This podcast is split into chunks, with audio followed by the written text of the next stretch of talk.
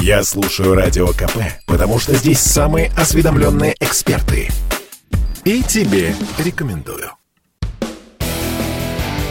Человек против бюрократии. Программа «Гражданская оборона» Владимира Варсобина.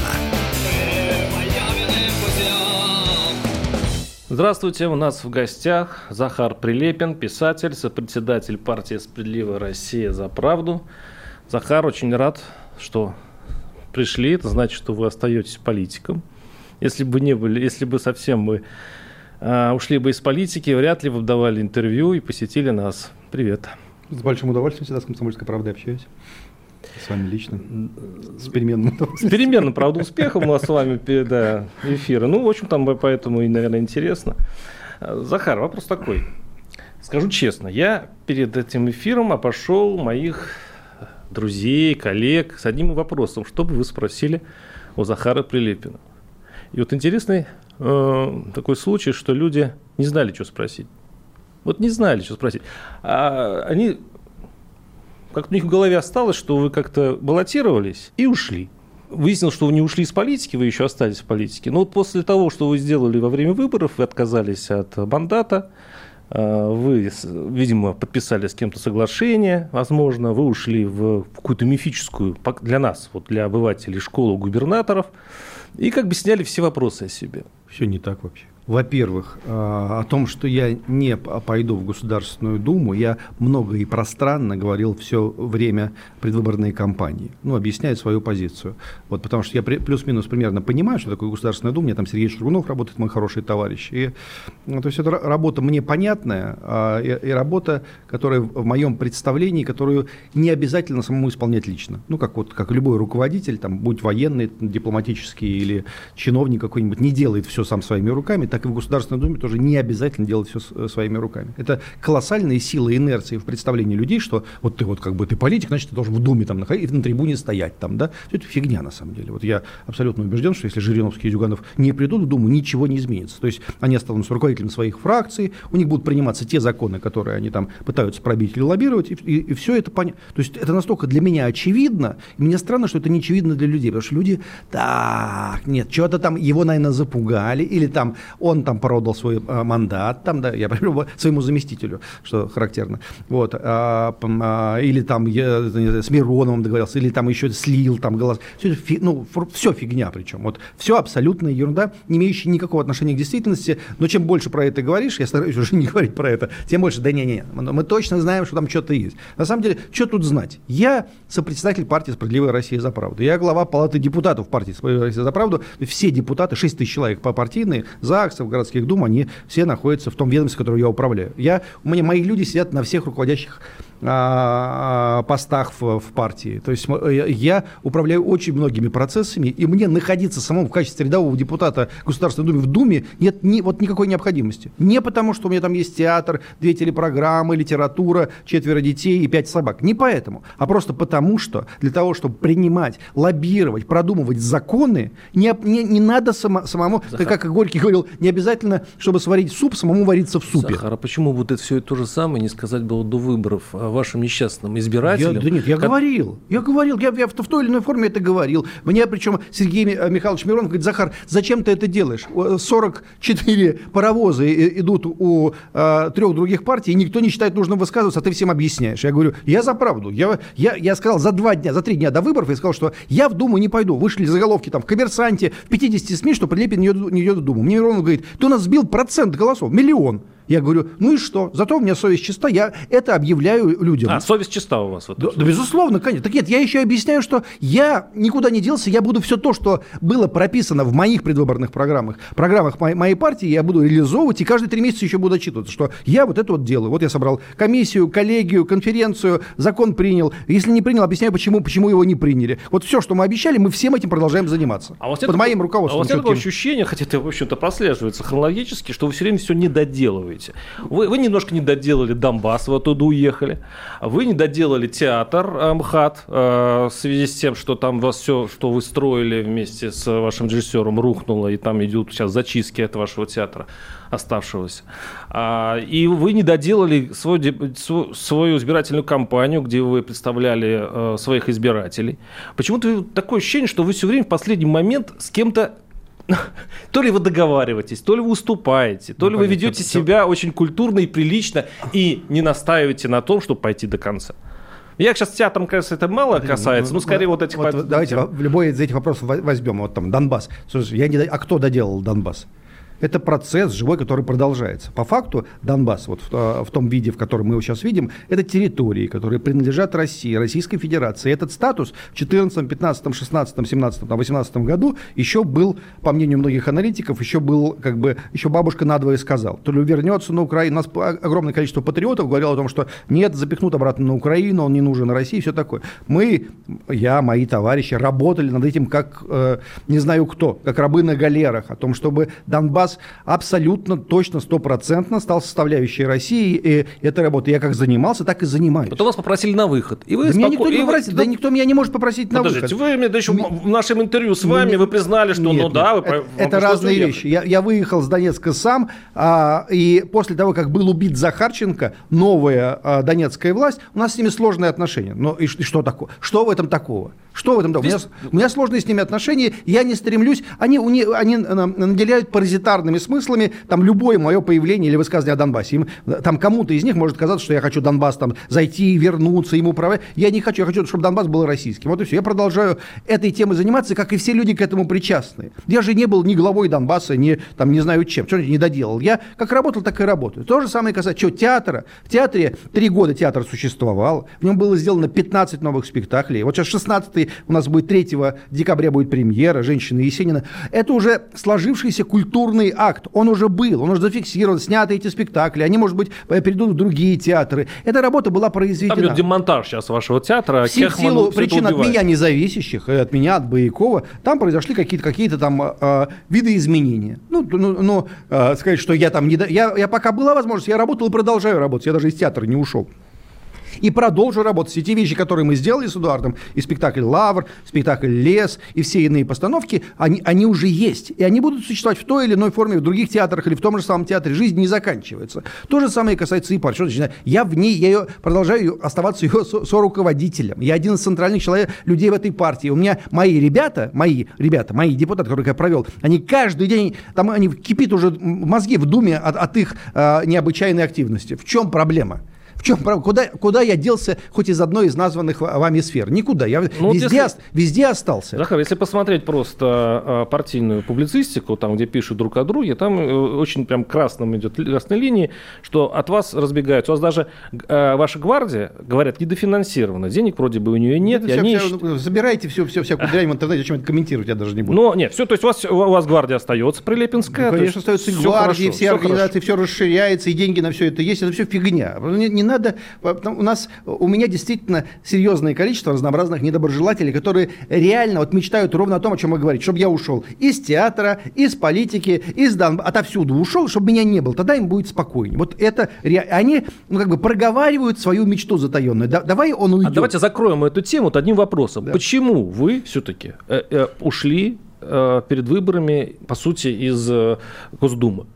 А вас все-таки кто-то попросил, или это ваше было личное да нет, это, свое это, решение? Я, я еще раз говорю, все то, что я говорил, я совершенно серьезно это говорю. Меня никто не может попросить, не в состоянии попросить уйти из Дуба. Нет ни таких людей, и более того, вопреки э, некому конспирологическому мнению, нет у меня таких врагов ни в силовиках, ни в, там, в АП, ни в Кремле, нигде, которые могут... Э, даже, даже темы такой даже не было. На самом деле у меня с, в, внутри элитные очень ровные со всеми отношения. Не скажу, что хорошие, очень ровные. И угу. все, ну то есть там с некоторым таким, с интересом интересом к этому отнеслись, когда я, я передал, что я буду уходить из Думы. И там, ну, там задумались, сказали, ну, ну, любопытно. Ну, то есть, ну, как бы это в духе Захара. Он, он как бы э, приходит, когда хочет, уходит, когда хочет, и все, все нормально. Ну, то есть, вот, вот это была единственная реакция. Ни, ничего того, что прописано, это обсуждается в сетях, ничего этого угу. не было ни в какой форме. Никогда ни один человек мне ничего не говорил, что, типа, мы тебя сожрем, если ты... Ну, все это фигня, на самом деле. Если бы меня хотели снять, откуда-то они сняли бы меня, когда я создавал партию, когда мы объединяли партии, когда была предвыборные да кампании. за вами шел Стариков, там, кто у вас там еще, Михеев там и так далее. За вами шли очень много людей.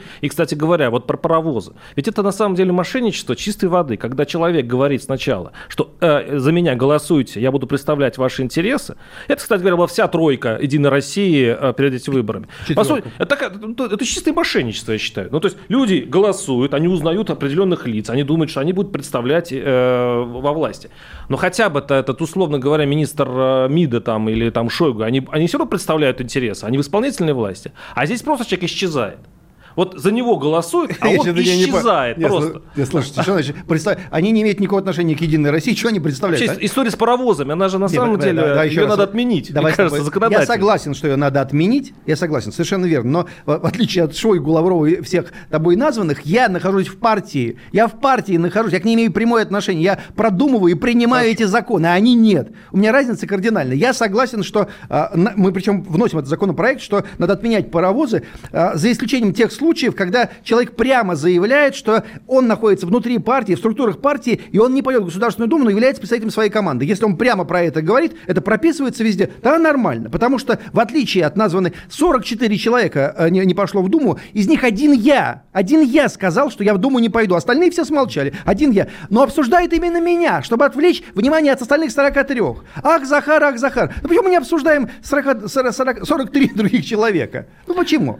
А почему мы узнаем через несколько минут? Потому что у нас сейчас реклама, куда от нее деться. Оставайтесь с нами. Это спорт не прикрытый и не скучный. Спорт, в котором есть жизнь. Спорт, который говорит с тобой как друг.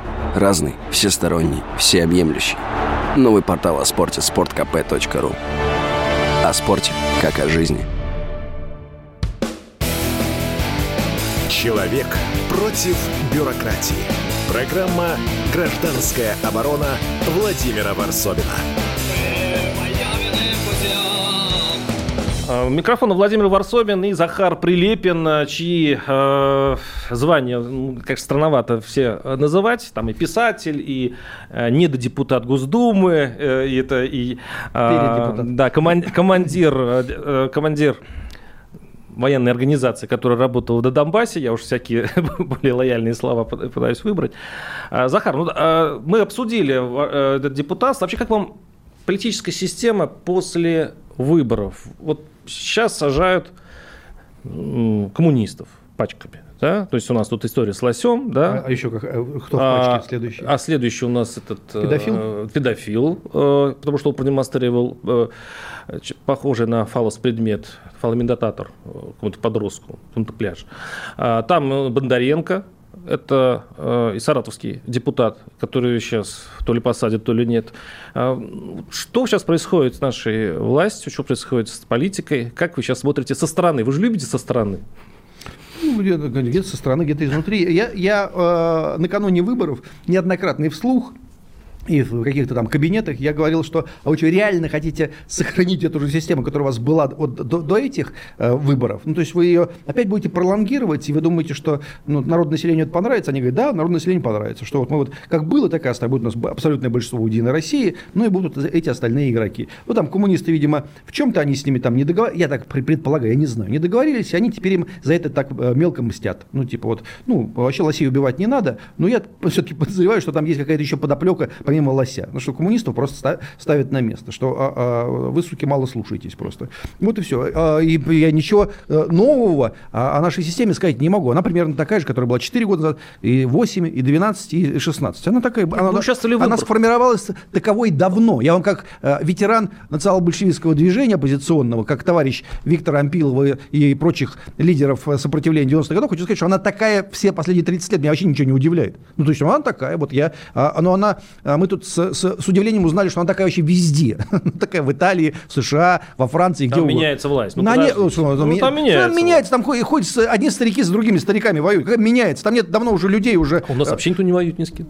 У нас воюют, у нас Ну, видите, наказывают коммунистов. У нас, Да они же у нас опереточные же, по, по сути, Ну, войны. слушай, не, были бы опереточные, не наказывали бы. Не, не- не надо. Были бы опереточные, не наказывали. У нас совсем недавно, у нас и, и сажали, и парламенты расстреливали, и партии запрещали. Ну, то есть ну, у нас идет борьба, идет борьба, и э, с не меньшим напря- напряжением, чем в европейских странах, я вам прямо говорю. Ну, плюс-минус на том же уровне. Везде система пытаются зацементировать крупные финансовые группы. И Россия в этом смысле ничем не отличается от любой другой страны. Все то же самое происходит. А вы верите, что у Единой России действительно конституционное большинство? Ну, я, если- я думаю, что нет, конечно. Но, не- но с другой стороны, у них, и, и- у них нет, и не они не, не настолько просили. То есть у них нету там 45%, но там 33 есть. То есть страна сама выбирает Единую Россию. И с этим надо просто надо 33, считаться. это, простите, это, это можно бороться в, в Думе, все-таки спорить Да. по поводу законов. А сейчас Да. они просто какой, какой хотят закон, такой поставят. и там пе- спорить бесполезно. это печально, это печально, безусловно, конечно. Это, это грустно, и э, а я еще раз, пользуясь случаем, говорю всем тем, кто нас слышит и не слышит, что нельзя э, зацементированную систему сохранить слишком долго, потому что мы видели, к чему это едва не привело в Беларуси, к чему это привело на Украине, ну и так далее. Все эти оранжевые революции, пото- потому что должна быть некая вариативность власти, должна быть какая-то э, легкость жестикуляции внутриполитической. А если вы по- посадили вот эту каменную задницу, как бы, и, все вы- вы вынуждены на, это смотреть, то, конечно, это, она не может быть настолько устойчивой, как вам кажется. И, и, э, ну, э, э, во имя спасения Отечества мягко рекомендуем э, допускать иных представителей иных идей э, внутриполитической системе. А, так вот, это такое робкое царапание двери и с, с таким... Ну, э, ну, пустите никак- нас, пожалуйста. никакое не да? робкое. Ну, какое? Ну, кстати говоря, 2 миллиона вы принесли, вы сами сказали, 2 миллиона голосов вы принесли «Справедливой России». Эм, Ну, 2 миллиона в масштабах все-таки России не так много. Все-таки это не, Не- не так ну, мало, пару процентов, не там, так один, мало. один процент, по-моему, если не ошибаюсь. у нас, знаете, вышло 500 тысяч на Майдане, и теперь другая Украина, и как бы и, и- и капец. Вообще весь мир по- по-другому выглядит. Ненавистные вам аналитики говорят, почему? Почему все-таки не 10, не 15 Прилепин, а, потом, а почему именно 2 или 1? А, Почему, почему мне ненавистные? а, ну, вы же уже сказали, что многие что говорят неприятно. То, что никто говорят неприятно, значит, ну, наверное, ваши Вы завистники. ссылаетесь на какие-то там раз- развалы, там где-то там, это все фигня. А, а аналитики, аналитики, они что им платят, то они и говорят. Смотрите, вы ставитесь на милитаризм, на антизапничество, ну это я секрет не открываю. Вы а, ветеран боевых действий на Донбассе, и вы думали, видимо, начиная свою кампанию, что у нас народ вот на это все клюнет, и для него очень много значит Донбасс, у него, для него очень, очень значит э, конфр- конфронтация с Западом, и э, военные люди, полувоенные даже люди в парламенте, они вот этого очень хотят. А выяснилось, нет. Да а а что вы, вы понимаете, почему выяснилось, что нет? Дело в том, что эту же повестку плюс-минус а, а, доносят до избирателей Единая Россия и э, КПРФ, прошу прощения, и ЛДПР и, и другие организации. И поэтому она, она просто, она не, не только наша, не только на мне за- за- зафиксирована. Вот и все. И, и она, безусловно, важна для э, про- нам, 40-50% населения страны. Безусловно, и э, с, э, взаимоотношения с Западом, и Донбасс. Это, и Внутренняя Крым. повестка, Это говорят, очень- больше интересует Да слушайте, да, все это фигня. Я вам как человек, представитель не только политики, но и медиа, хочу сказать, что это не так. Что если э, с людьми говорить на выборах про ЖКХ и про все эти вещи, это ни- ничего вам как бы не, не- не обеспечит никак, никакие проценты небывалые. Это ничего не обеспечит. А о чем надо говорить? Да вот о чем надо говорить, это очень сложный вопрос. Надо говорить о том, во что ты сам искренне веришь. И, и, э, самое главное, чтобы это было донесено до людей. Донесено до людей, потому что, конечно же, сам, сама, сам формат последних выборов, он не предполагал э, того факта, что просто обо мне даже узнают люди. У нас по, по нашей социологии там до 80% просто еще не узнали, что есть такая партия «Справедливая Россия за правду», что там есть Захар Прилепин, что там есть Михеев и Стариков. Люди просто об этом не успели узнать, потому что Михеев а, Прилепин и Стариков собрались в одну партию за год до выборов. А Зюганов и Жириновский 30 лет существуют, они всегда существуют. И Единая Россия существует всегда. Люди просто не успели узнать. Не потому, что Прилепин а, вышел с повесткой про Донбасс, и про нее люди не поверили. Они просто, я говорю, реально, 80% населения просто не знали, что мы есть даже в природе. Вот и все. Ну, а, а по- а- а повестка работает, да? Вот. Ну, на кого-то, с кем-то работает, с кем-то не работает. Но дело, дело в том, что у нас на- настолько хаотизировано и подвергнуто деструкции в целом медийное поле, что люди вообще ничему не доверяют. Ни разговорам по Донбасс, ни разговорам про свободу, ни разговорам про Навального, ни разговорам про ЖКХ, ни про каким разговорам. Люди везде видят дурную дрянную подоплеку. Они просто изъедены просто фейками, вбросами, ботами, обманом, предвыборным обещанием. Все это наследство последних 30 лет. У нас никто ничего ничему не верят давно. Вот и все. Вы мне говорите, вот Прилепин там. А кто э, достиг-то? Прилепин не до... А кто достиг? Ну, поименно мне назовите. Что там э, эти? Яблоко, новые люди там. Ну кто? Кто собрал 50 миллионов голосов? Конспирологическая версия, которая очень популярна. Смотрите, перед тем, как э, понять, кто пойдет в Думу, а кто нет, собралось такое, такой аэропак, в Кремлевске и решили, кого пустить, кого нет. И ваши злопыхатели э, утверждают, что вас не пустили в Госдуму, вот эти, сказали, не ходи ты в Думу, а из-за того, что вы были в свое время дружны с Навальным.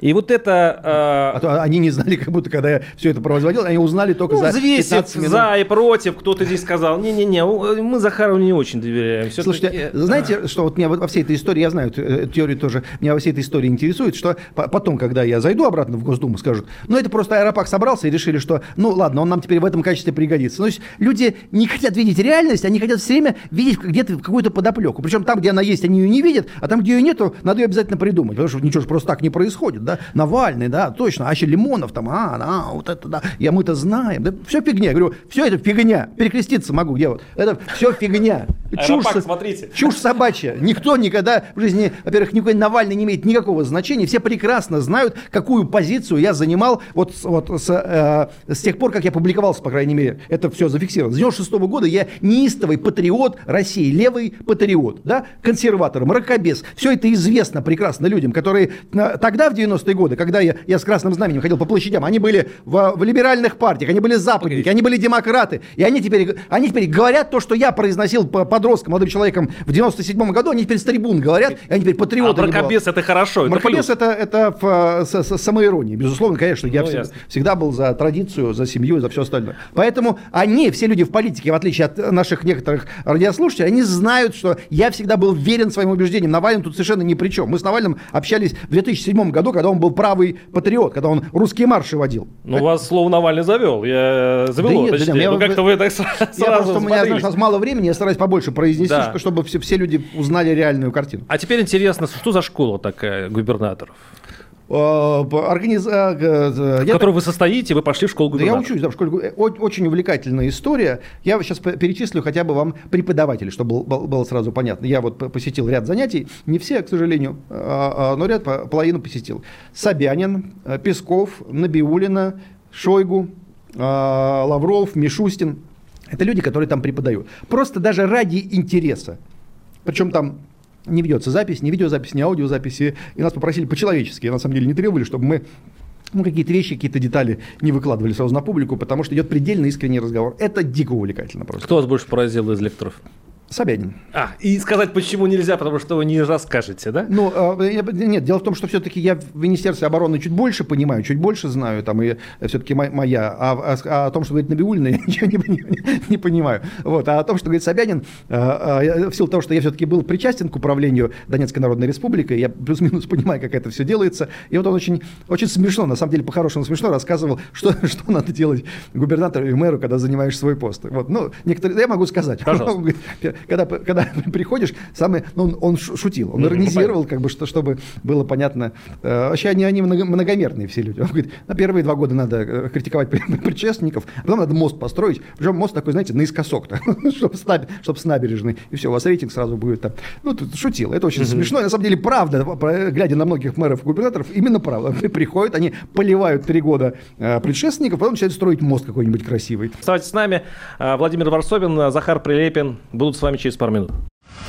Каждый мужчина должен построить дом, вырастить сына и настроить приемник на Радио КП. Я слушаю Радио КП и тебе рекомендую. Человек против бюрократии. Программа «Гражданская оборона» Владимира Варсовина. Микрофон Владимир Варсобин, Захар Прилепин, который представлять очень тяжело и длинно, слишком много регалий. А, Захар, вы, кроме всего прочего, а, как вот правильно меня сформулировать, какая у вас должность? Заместитель художественного руководителя МХАТа. А вы все-таки остались. Почему почти всех выгнали, а вас оставили? Ну, что, вот, говорят почти всех, причем люди вообще не знают, кого почти всех. О, написал заявление по собственному желанию Эдуард Байков и один из ведущих артистов Валентин Клементи, по-моему, тоже сам написал заявление, а, сам по собственному желанию. Вот и все. Там какое-то количество людей из числа администрации, то, там, возможно, а, по просьбе нового руководителя тоже написали заявление, но мы их число не знаем. Поэтому речь идет, по, по сути, там, о двух известных людях, которые ушли из театра. И, и я там третий, который там остался. Ну, вы видели, да, как он отви, как он от, от, отвинчивал да, этот портрет и, просто на, прилюдно? Я написал смс по, по, по этому поводу Владимиру Абрамовичу. Я говорю, а, а зачем? Я говорю, собственно, это. Вы думаете, что это как бы вызовет какую-то симпатию у кого-то? Он сказал, ничего личного. Ну, то есть вот. Такой, такой. А вы, ну, ничего личного, конечно, просто содрал портрет да. предыдущего э, режиссера. А, там отменяются спектакли, просто валом отменяются. Да. Там просто, я не знаю, что они сейчас вы, э, отряхнут пыль и вытащат вот еще доисторические постановки, и, видимо, вот к этому театр идет. А вопрос такой, почему вы там остаетесь? А, несколько причин есть. Во-первых, а, как мы знаем, все вот эти стремительные революционные процессы, они а, ну, на какой-то точке заканчиваются. То есть сейчас происходит такое завихрение, а цель этого завихрения достаточно проста, как я понимаю, со стороны на это глядя. Надо, чтобы Татьяна Васильевна Доронина оценила старания новой команды и пришла в театр, и благословила театр на какую-то новую творческую жизнь. И поэтому вот снятый портрет и все вот эти вот вещи, что вот видите, мы все сделали, чтобы вы вернулись. Она при этом не торопится вернуться. Все говорили, что вот, э, вот пока Бояков, она не, она не придет. Но, как выясняется, э, ну, до сих пор ничего не изменилось. Она, она так и не, при, не приходит. Вот, и после вот этих вот вещей, э, дай бог, что она вернется, и эти, эти вещи произойдут, начнется какая-то новая история. И мне крайне любопытно, что это будет за новая история? И, может быть, я буду к ней иметь отношение прямое, может быть, я уйду, может быть, я вернусь, это я сам уже сам для себя решу. В любом случае, я привел в театр какое-то количество людей, которые в том числе готовили спектакль «Женщина Есенина», который у нас будет 3 декабря, по моей, кстати, книге, а, будет премьера в МХАТе имени Горького, приходите 3 декабря. Вот, а, и, а, ну, то есть, год ну, понятно, что спектакль готовится год, для него композитор написал музыку, костюмеры сделали костюмы, там актеры вложились так, что первый вопрос, на самом деле, был, когда пришел Кехман, первый вопрос от артистов был, а останется ли спектакль Есенин, потому что это сейчас самая последняя, самая важная постановка. И тут в этот момент такой Захар Прилепин а, а, в соответствии с представлением Варсобина говорит, а я, знаете, я ухожу, разбирайтесь сами без меня. Но, естественно, я несу за это ответственность, и я, я говорю, конечно, я буду доделывать. Я встал, более того, это тоже не секрет, я сказал, что я несу ответственность за те вещи, вещи, которые здесь происходили в три, три последние года. Помимо там, может быть, каких-то ошибок, были совершенно очевидные удачи, и люди вкалывали как кони все эти три года. И я не хочу, чтобы все это пошло прахом. Я, насколько возможно, я какие-то вещи буду пытаться проговаривать, которые мы, мы сделали. Может быть, что-то пытаться сохранить, может, что-то ре- реанимировать. Потому что все, все то, что снимается, оно может через месяц опять выйти на сцену. Это же ничего не означает. Вот сейчас отменилось, послезавтра опять, опять запустится. Как пойдет? Как пойдет? В любом случае, я не суечусь. Я смотрю на эту историю, потому что никто, ни вы, даже не я, мы не знаем э, некоторых ее, как бы, вот этих подоплек. И, и гадать я не, не буду. Что-то произошло, что-то в системе такое раздвинулось. Ну, ну, и... простите, я могу облегчить просто да, нашим давайте. слушателям судьбу, они же не, не очень понимают. Они, я хочу напомнить, что Доронина в свое время написал несколько раз написала слезное письмо Владимиру Путину по поводу, как ущемляют ее в театре и вообще, а, куда бесовской а, режиссер ведет это прекрасное учреждение. Ну и потом Бузову появилась и так далее. И я так понимаю, что что, монаршая рука ну, разбила тот, тот, тот сосуд, который вы вы пытались сделать ну, три года. Ну, во-первых, мы не пытались, мы, мы сделали очень много. Во-вторых, не факт, что монаршия, потому что первая встреча монарха с Дорониной произошла, ну, через месяц после прихода там Боякова и Прилепина. И никаких а, после этого После этой встречи никаких решений не последовало. Там, да, и потом письма эти продолжались до бесконечности. Почему-то решение было принято сейчас, и именно такое решение. То есть у него должна быть мотивация, у него должна быть какая-то форма. Вы не знаете форма реализации. Я не знаю, я, я сразу у Гехмана спросил, говорю, Володь, а кто придет худруком? Ну, чтобы мне было понятно, что будет дальше с театром. Он говорит, нет э, пока непонимания, не такой задачи. Ну, то есть не знаю, насколько это правда. Он говорит, нет, пока мы все замораживаем просто и ждем Доронину. Придет Доронина, и тогда будем обсуждать. Ну, я говорю, хорошо, окей, ладно. Сейчас я посмотрю, как все будет происходить, и дальше будем будем принимать какие-то решения. В любом случае, то, что то лучшее, что было, а это было как минимум любопытно, что было при, при Боякове, это, еще раз повторяю, это факт культуры, с этим ничего уже не поделать. Это уже есть. Страница есть лавр, да, да, есть лес, есть блистательные постановки, на которые написаны сотни э, разнообразных, в том числе и восхищенных рецензий, и поэтому, что, ну вот было, а, и, и хорошо, было хорошо, значит, будем, будем работать дальше, ничего не умерло.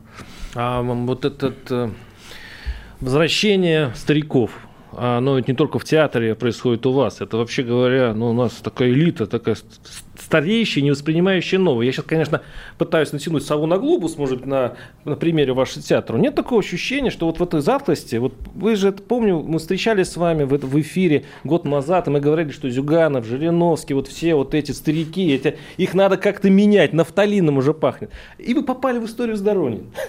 Вот, вот у нас что, мы в Советском Союзе, да? Вот мы в 79 а, а почему не в США? А, ну да, ну мы, что много было новых... бы, если бы не было Байдена? Вот что бы мы говорили в этом случае? Да, да, да почему? Ну, Меркель там, но, но там тоже ведь элита состоит процентов на 90, и финансовая, и даже кинематографическая состоит из тех звезд, которые еще вместе с Эльдаром Рязановым снимали кино. Ничего, нормально. Поэтому это нормально. Люди, которые как бы ухватили какой-то кусок власти, они уверены, что это должно им принадлежать по праву, а все молодые, они просто как бы понабежали. Но э, это, понимаешь, смена э, поколений неизбежный процесс. Он произойдет. И надо, надо быть все равно готовым, чтобы встать в окоп к брустеру, когда это тут образуется прогал. Вот и все. И, и как бы, работайте, ждите, ваше время придет. А будете ли вы к этому готовы? Еще вопрос. Еще вопрос, потому что я, знаешь, что, тоже помню перестроечные процессы, как, когда вот нас, нас заедают, нам не дают, как бы, а мы вот готовы. Ну и потом, вот, ну, смотрим на кино 90-х годов. Много ли мы, кроме Балабанова, знаем этих необычайных прорывов, которые можно соотнести с э, фильмами Захарова, Рязанова там, и э, Никиты Михалкова. Да нет, ну, вот, не, ну есть, но в целом такой плеяды мощнейших режиссеров, я в литературе скажу ровно то же самое. Ну вот, вот все обрушили, нам надоели Астафьев, Распутин там и все, вся эта компания, давайте мы сейчас, ну вот, ну хорошо, там Пелевин там у нас есть, остался там Сорокин там, да, любопытно, деструкция там все. Согласен. Ну, ну, вот, а если старики забаррикадируются, вот насмерть забаррикадируются, и вот этот э, э лифты заморожены будут социальные. Они сейчас, они уже не, почти не работают. Я они согласен, так... я согласен. И что, опять мы сейчас отсыл 91 не дай бог 17 я сог... Правильно. Я, и мы, именно это мы с тобой и обсуждаем. И именно это, как ты назвал, царапаюсь, именно это я и произношу, потому что я не хочу Майдана, не хочу 91 -го года. Я говорю, ребята, ну давайте как бы немножко-то расслабьтесь, как бы, да, ну что, сомкнули ряды, как, как бы, как эти... Э... Может, не царапаться, а как-то вот коленкой ну, вышиб, Вышибать двери. Мы, я, я 20 лет в своей жизни провел в составе одной ныне запрещенной организации, Эдуардом Явинчем Лимоновым. И а, э, это, этот путь тоже пройден мной практически до, до, до финала. Все понятно. Это ни к чему не приводит. То есть это, это приводит к героической истории, которая каким-то образом существует, которая, может быть, запом... кому... Хотя она вот для э, россиян она не означает ничего. Ну, то есть ребята, первые нацболы догадались о том, что буржуазное государство имеет очень много недостатков, и надо его нахрен как бы его переформатировать. Они 100 с лишним человек в тюрьмах отсидели. Десятка-полтора погибли при самых разных обстоятельствах. Это целая огромная мифология. Ничего. Вот э, люди, которые все 90-е годы славили Бориса Николаевича Ельцина, теперь у нас неистовые патриоты, и никаких нацболов никто не помнит. Нацболы какие-то были, там, нацисты какие-то там противные, как бы, и все. А ребя, ребята просто тащили, ну, то есть они произносили в газете «Лимонка», мы произносили в 99 году то, что сегодня произносится на всех ток-шоу нашими государственными аналитиками. А мы тогда это первые произносили, никакой неблагодарности, ни спасибо, там, не медаль какую-нибудь повесили бы кому-нибудь там. Лимон. У вас обыски идут. Вы знаете, да? Ну, ну той самой организации, которая сейчас не нацбол, а что-то другое, идут да. обыски. Знаете почему? потому что они э, ну, что-то они воспротивились какой-то очередной несправедливости, я потом забыл, какой-то, взял какой-то небольшой пикет или что-то в этом роде. Да, вот. да. Ну и пожалуйста, это вы как раз говорите, вы этому учили, вот наши, э, как бы, наш ареопаг. Да? Мало, мало э, радости во всем этом, безусловно, мало радости, потому что вот такая ситуация. Но э, вот что делать? Можно уйти в скид, а, можно уйти в полное отрицалово, можно пытаться а, так или иначе воздействовать на эту систему, проговаривать эти вещи, потому что какие-то вещи, безусловно, слышат, какие-то начинают воздействовать. Мы, конечно, живем в другой России. Россия 96-го, 2004 2021 года, она отличается очень сильно по риторике, по практике, по многим вещам. Значит, Зах... какие, значит, они работают какие-то Захар, простите, но ваш путь не очень симпатичен. Когда вы попали в школу губернаторов, я, я скажу, большинство за тех, кто за вас голосовал, это, это поступок был не очень... Слушай, это все... Это, это... это ваши оценочные категории. Не, не. Большинство, а, а потом, когда за меня в следующий раз, допустим, проголосует а, не 8, а 16 процентов, скажут, ну, это другие люди, а те, которые в прошлый раз передумали, они больше за вас не голосуют. Это все фигня. Посмотрим комментарии это, к этому это, материалу. Это все фигня, на самом деле. Это ничего не означает. Это большинство, не большинство. Есть одна вещь, которая э, меня волнует. Это действовать сообразно своей совести. Я таким образом себя и веду. Мне совершенно все равно, как э, и большинство, и, и меньшинство, и нагнанные боты, как они на что реагируют. Я говорю всю жизнь одни и те же вещи. Меня совершенно не волнует... Я вот э, э, говорю и понимаю, что я говорю. Не волнует реакции на мои поступки. Не волнует. Ты политик? Я или нет? Нет, ну я политик. Я понятно, что какие-то какие вещи, может, может быть, не стоит так резко формулировать, но я, я э, больше, чем политик, я человек, русский писатель, я пишущий человек, я отвечаю за свои слова. Поэтому меня не волнует, я скрывать не стану, не волнует отношения. Даже если буду неправ и реально не проголосуют эти там 2 миллиона. Ваши избиратели. Не волнует Вы, меня, меня, волну, меня волнует а, а, правдивость, ценность и действенность моих слов. Меня волнуют мои, вот, мои, мои идеи, которые я 20 лет, 25 лет произношу одно и то же. Вот их реализация меня волнует. Прервемся на, этой, на этой фразе и вернемся через пару минут. Будет заключительная часть с Захаром Прилепиным. Я слушаю Радио КП, потому что здесь Сергей Мартан, Дмитрий Гоблин-Пучков, Тина Канделаки, Владимир Жириновский и другие топовые ведущие. Я слушаю Радио КП и тебе Рекомендую. Человек против бюрократии. Программа «Гражданская оборона» Владимира Варсобина. Владимир Варсобин и Захар Прилепин. А, последняя часть. Хочется поговорить все-таки о более близком для вас, Захар, теме. Все-таки внешняя политика, Украина. Ну, тут вы, это ваш конек. Я очень мало этим сейчас э, занимаюсь. Там, в сущности, все понятно. И, и коньков у меня много, не только внешней политики. Ну, как понятно. Мы тут уже спутники сбиваем, собственные, правда, пока. А, на, на Украине происходит тихая подготовка к войне. Слово «война» избитая фраза, но когда слово «война» не уходит из лексикона уже год или полтора, это... Восемь, почему? Год ну, все-таки все больше и больше, именно прям реально, что Россия может столкнуться с э, военным путем с Украиной, и даже а, уже есть предупреждение ЦРУ, если верить Блумбергу, что уже готовятся западные правительства к такому развитию событий и готовят санкции. Неужели это возможно? Вот в голове не укладывается. Ну, а что, а тут? Украина, Россия, ну, русские, да. украинцы. Смотрите, еще, еще раз. Вот э, существует э, страна под названием США. Э, финансовые элиты, которые крайне недовольны э, энергетической зависимостью Европы от России. Северный поток-2 – это та вещь, которую они обязаны остановить, потому что это, их, это колоссальный их проигрыш. Просто Россия с Германией вступили в сложные взаимоотношения, немецкие инвесторы вложились, и теперь Германия не собирается от этого отказываться, и русские просто навязывают Европе э, свою энергетическую доктрину. Что нужно сделать? Сделать, совершенно очевидное, чтобы это приостановить. Надо э, сделать так, чтобы Россия была просто чудовищем. Вот то, что происходит в Беларуси, ну, маловато. Тем более Россия не имеет к этому отношения, ну, мало, никак не раздувается. Нужна полномасштабная война. Вот прям просто вот всерьез, чтобы просто разгорелось, и чтобы всем стало наконец понятно, что русские это просто чудовище. Для этого надо принудить Украину, украинские, вернее, элиты, для того, чтобы они на, на, инициировали военный конфликт с Россией. А им, им прямо, да, они говорят, наступайте, говорят Зеленскому. Он говорит, я не буду. Что значит не будешь? Наступай. Он говорит, в НАТО нас примите. Они, какой НАТО? Не, не, так наступай. Ну, в Евросоюз тоже не надо тебе. Ну, дайте хоть что-нибудь такое. А они, вот корабли подогнали, видите? Он говорит, а вы сейчас подогнали, а потом угоните обратно. Дайте тогда нам э, э, э, армию американскую, ну, там хотя бы батальонов десяток. Не дадим. Просто наступайте. Они нас побьют, говорит Зеленский. Они просто нас расшибут, как под, под Иловайском, под Дебальцево, под аэропортом и далее, и далее везде. Ну и что? Наступайте. Потому что американцам выгодно, чтобы она началась, чтобы украинцы ее и проиграли. Не выиграли, а проиграли.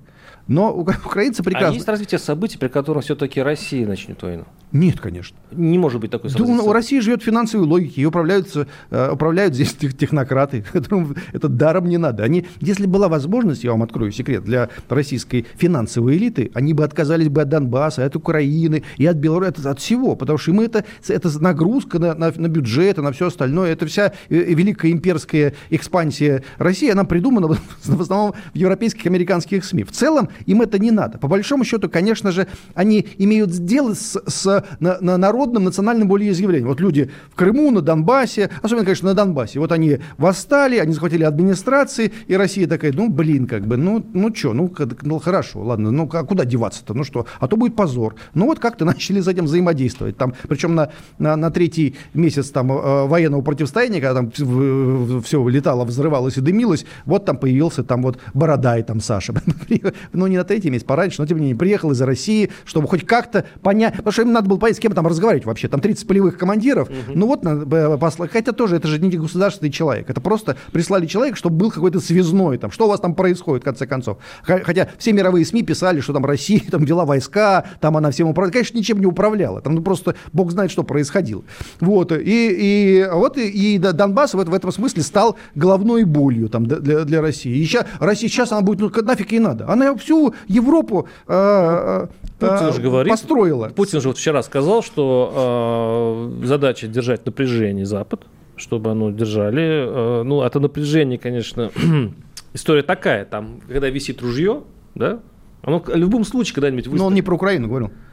Не, это там явно из контекста видно, что он говорил не про Украину. А про что он говорил? Ну, я не знаю, про что он говорил там, но это у, у России, она, ну, слушайте, я как бывший военнослужащий армии ДНР, хочу вам сказать, что вот все, что делала Россия, все эти вот, вот я там два года прослужил, год и восемь месяцев, это ради бога ничего не делайте, никуда не стреляйте. Вы, уехали, никого, все изменилось Никого уже. не бомбите, ни, ни во что не... И сейчас ровно то же то самое. самое. Потому что они провоцируют без конца. Они здесь обстреляли, там беспилотник, тут кого-то убили, тут в, в огород бомба прилетела. Они провоцируют, они прям явно провоцируют, как э, знаю, фашисты в 41 году. Они издеваются просто, чтобы пошла мощнейшая ответка, тут же все это фотографируется, снимается на видеокамеры и идет в мировые СМИ. А они не отвечают. Сейчас скажете, что и в Беларуси сейчас проблемы спровоцированные Западом, да? Ну, там, э, э, во-первых, это, конечно, так. Во-вторых, Лукашенко там, конечно, тоже немножко решил поиграть, как бы. Сейчас я вот так вот, потому что некоторым платят за мигрантов, а мне не платят. Может быть, я сейчас этого обустрою, а Запад со мной вступит в переговоры, я с этого начну что-то получать. Я, возможно, была такая логика. Не была логика, что подставлю сейчас Володю Путина, и он в это вляпается. Ну, такая ну, так и была. сделал, в общем-то. Ну, вот, в общем, мы тут, конечно, мы тут явно вообще ни при чем. И вот в итоге, как бы, вы что?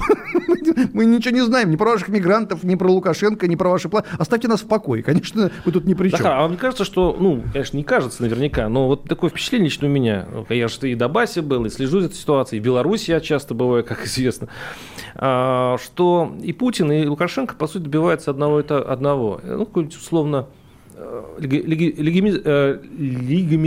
легитимизация. Легитимизация, да, не выговорю это слово, а, некой Ялты, в котором да. все сойдутся, а, и как в свое время Сталин подписывал разграничение территории. Ребята, вот это наша территория и наши сателлиты, да, страны-сателлиты, а это ваши. Друг другу не суемся. Да. Да, да, конечно, безусловно, это так. Да. Они хотят прозрачности и, и договороспособности. А с той стороны говорят, нет, не, не, мы это... будем жать вас везде, где хотим, и, и никакие с вами соглашения подписывать не будем. цинично получается. То есть разграничат мир, а, как пирог разрежут, скажут, вот это наши страны, конечно. а это наши страны. Это всегда так было. Это всегда так происходило. Э, есть крупные страны, крупные игроки, и они, конечно же, во все времена, а, в силу того, что, конечно же, наши, э, большинство бывших республик Советского Союза от нас напрямую завис, зависимы. Энергетически, технически, и некоторые даже интеллектуально. Конечно, мы им там башляем там деньги, мы в них вкладываемся, а их с, другой стороны наполняют разнообразными НКО, имитируют там революции каждые, каждые три года, и мы говорим, блин, ну мы потратили туда кучу бабок, вы опять туда влезли и устроили нам смену президента. Зачем? Ну мы же не меняем президента в, в Мексике и в Венесуэле. Чего вы тут у нас меняете? Я говорю, зря не меняем, это надо менять, тогда будут лучше, лучше расторговываться. Поэтому они с нами не соблюдают никаких договоренностей, но не соблюдают. Вот после Второй мировой войны что произошло? А нам отошел Варшавский блок, а им отошел вот та сторона. Причем э, этот империалистический Сталин Грецию душили, давили, убивали. Там она хотела стать социалистической. Черчилль там войска вел. Они, они мочи, мочили ее изо всех сил, и мы не вступились за них. Мы за Корею не вступились, хотя могли ввести войска и всех там побить. Ну, вот мы как бы мы поделили и сказали, вот мы этим владеем, а вы тем, как да, бы, да? Вот. Да. А, а они, как а, а, после 91 года, как начали все нарушать договоренности, так и не прекращают ни на секунду. Они не прекращают, они везде все последовательно Захар, нарушают. А вы помните, что вся Восточная Европа, которая была нашим пирогом, и мы там, значит, э, они наши были сателлитами, сейчас яростные, анти, э, ну, как бы, они против Москвы. Я, антимосковские я, настроения. Я очень простой вам пример приведу. Дело в том, что всегда ближайшие соседи крупного игрока, они всегда страдают. Посмотрите на Латинскую Америку. Она вся практически ненавидит США. Она вся, там так или иначе э, в каждые пять И лет... рвутся туда, А, а, пытаются проникнуть в США, ненавидя И, их. и- и к нам тоже рвутся из, из очень многих стран. У нас сейчас, в данный момент, 8 миллионов мигрантов в стране, в том числе и с Украины, огромное количество. Так что не надо. Э, Каждые три года назревает очередная левая революция или какой-нибудь другой переворот Латинской Америки, потому что сильный игрок всегда давлеет. Это ровно то же самое, что у нас с ними и там с ними. Еще надо все-таки учесть, что Россия советская после 45 года была очень бедная страна. Мы не могли столько бабок вложить просто в них, как американцы могли вложить в, э, в, Италию с Испанией. Вот и все. И поэтому, конечно же, э, там ну, э, произошел некий дисбаланс. Мы не могли их перекармливать. сил. случится? Что Ялта? Ялта случится? Ну, э, это одна из э, задач государства, но я, мне кажется, что торговаться надо агрессивнее. Как? Ну, я тебе говорю, на- надо воздействовать. Надо... У нас доктрину эту приняли, э, э, гласно или негласно, не знаю, в каком-нибудь 99-м году, а о невмешательстве России в, в пояс американских э, проблем государства. Короче, мы, мы там не, не плаваем. Не плаваем. Ну, что-то были, были, были там какие-то специалисты на Венесуэле, в целом нет. Но если они не хотят с нами торговаться за Украину, значит, пускай торгуются за Кубу. А в- за Кубу, я только что оттуда, кстати. А, Захар, проблема в том, что у вас снова, как у Советского Союза, может на эту войнушку экономическую денег не хватить. И условная Тверь или Брянск будет платить вот за ваше прекрасное Это, это, а, знаешь, дележ это- пиро- это пирога. мо- Это, можно было обсуждать при Иване Третьем, при Иване при Александре Первом, что мы не, не потянем э, Астраханское ханство, Казанское, Сибирь не потянем, там Аляску не потянем, Азию не потянем, Грузию, Армению не потянем. Но а, в итоге того, что мы брали на себя сверхвес во все эти времена, у нас сейчас есть газ, нефть, якутские алмазы, огромные пространства, самые большие запасы питьевой воды, потому что мы всегда брали не по силам задачи. И из-за этого иногда страдали мужики в Брянске, в Ярославле А и в Рязани. при чем в этой истории? А Сирия при чем? Она не будет Брянском. Это, это момент расторговли. А, а при чем-то, при чем были а, а, пролив, а, с- э, Югославия, в смысле, Сербия, Черногория, Румыния, Болгария, везде, Испания, везде, куда мы лезли во все времена. У нас царь отправлял войска в Китай, в Индию, куда угодно. Мы, мы ле- лет уже 500 везде присутствуем, потому что это момент, это большая игра. Это момент большой торговли. Захар, и меня просили, я с начала передачи сказал, что люди не, ну, те, кого я опра- опрашивал, никак не могли найти, что у вас спросить, но почти все после размышлений говорили, «Спра- когда у вас будет новая книжка?